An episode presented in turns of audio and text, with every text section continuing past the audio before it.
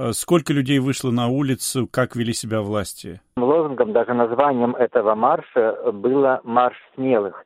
И это в данной конкретной ситуации действительно довольно красноречиво описывает эту ситуацию, потому что на этот марш действительно выходили самые смелые, потому что последние две недели просто эскалация насилия силовиков в Беларуси пошла по какой-то восходящей линии, ее с каждым днем все больше все чаще арестовывают, все чаще бьют при задержании, и после задержания фактически, по мнению многих аналитиков, наблюдателей, Беларусь вернулась в те страшные три дня 9-12 августа, сразу же после выборов, когда происходили самые жестокие зверские избиения и даже убийства. И вот последние недели в Беларуси происходит что-то похожее. Тем не менее, десятки тысяч людей вышли вчера на акцию.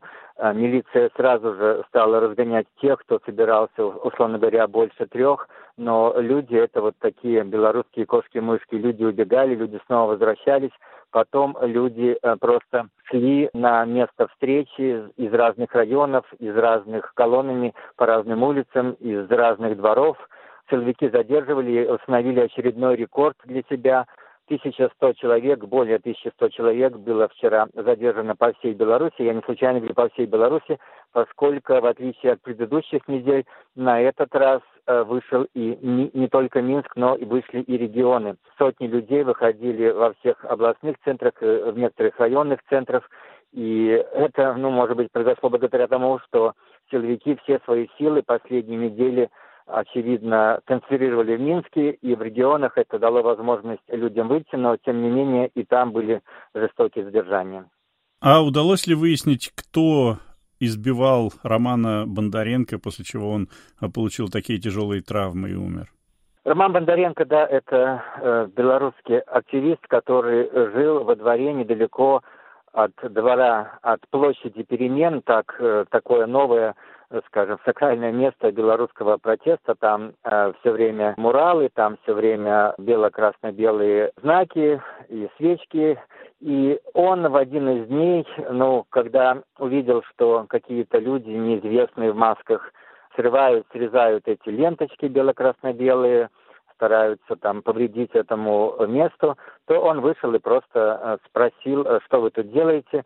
А в ответ к нему стали ты что, борзый, буквально так, как говорят свидетели, э, стали его, ну, агрессивно к нему вести, потом просто стали его избивать, э, хотя он старался не отвечать, он как э, бывший сотрудник воинской части спецназа, известный довольно в Беларуси, очевидно, имел хорошую физическую подготовку, но, как видно на видео, старался не отвечать.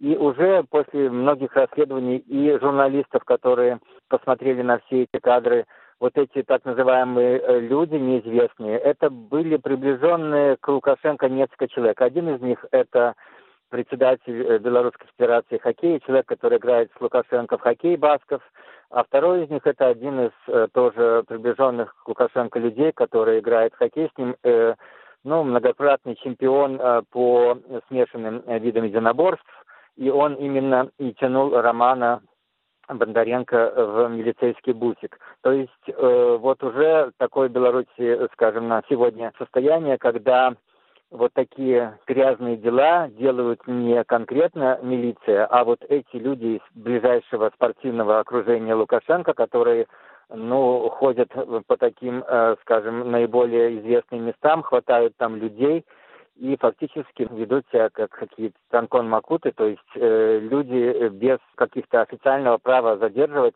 то, что называется, как называет их э, белорусская пропаганда, неравнодушные граждане.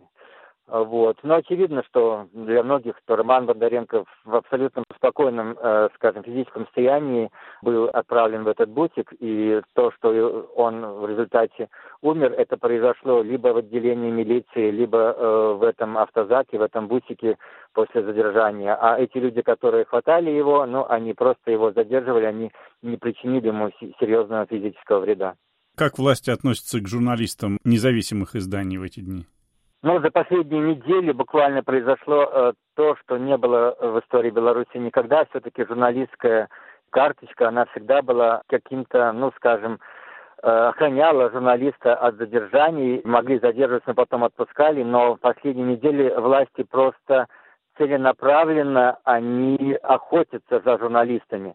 Они стали хватать тех журналистов, которые снимают акции, сразу же в начале журналистов, которые были с жилетками пресса. Это привело к тому, что последние недели журналисты просто не одевают свои жилетки пресса, а стараются работать просто как обычные граждане, поскольку жилетки пресса, они просто являются мишенью для силовиков.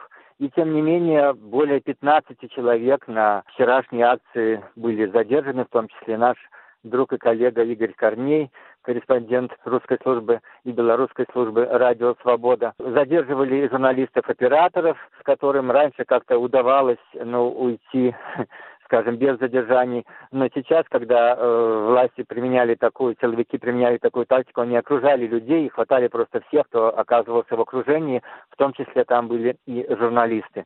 И это опять-таки рекордное число, около 15 человек. И, скажем, журналистская свидетельство, журналистская карточка не является э, ни каким-то ослабляющим фактором на судах, их э, журналистов, как и обычных э, людей, садят на 15 суток. Многие журналисты сейчас сидят, несмотря на то, что они там не сопротивлялись, несмотря на то, что они выполняли свои профессиональные обязанности. И сегодня э, некоторые суды уже прошли, некоторые нет. Очевидно, что журналистов ожидает та же судьба, что и всех остальных задержанных. Они получат либо сутки, либо некоторые из них тоже уже будут проходить по уголовным делам.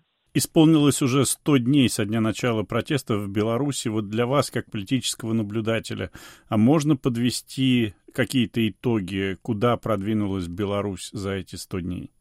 Конечно, итоги будут самыми неоднозначными. С одной стороны, то, что говорят многие люди, находя позитив, это то, что Беларусь радикально изменилась. Беларусь никогда уже не будет прежней. Впервые за историю. Вот 26 лет руководства Александра Лукашенко произошли такие массовые акции, когда на, в один день на акции приходило 200-300 тысяч людей, и в целом за эти недели, за эти месяцы э, более миллиона приняло участие в акциях протеста, когда проявилась самая разнообразная солидарность белорусов и в материальном выражении, и солидарность, когда люди просто впускают свои квартиры, впускают свои дома, когда э, люди приходят э, под стены тюрем и там помогают, работают волонтерами. Это десятки тысяч людей в этом принимают участие. Когда проявились э, отдельные профессиональные интересы, когда впервые, опять-таки, в истории Беларуси против диктатуры э, выступили айтишники, выступили врачи,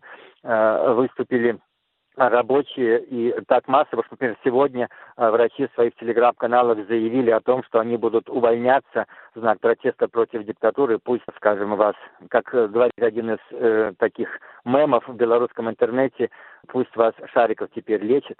И все это плюсы, но минусы, конечно, то, что главная цель э, замена нелегитимной власти, которая просто захватила власть после президентских выборов, это не удалось. Люди понимают, что эта задача с учетом того, какие сильные силовики Беларуси, как долго укреплялась эта диктатура, эта задача не такая легкая, как сразу казалось, когда казалось, что выйдут люди 100 тысяч и все развалится. Нет, силовые структуры а по-прежнему э, верны нелегитимной власти. И это не э, спринт, это оказывается марафон. И люди понимают, что сражаться еще придется довольно долго, как минимум месяцы, возможно и больше. Тем не менее, самое главное, что Беларусь уже действительно никогда не будет прежней. Она изменилась и социальные изменения, и политические, и прежде всего идейные, и моральные.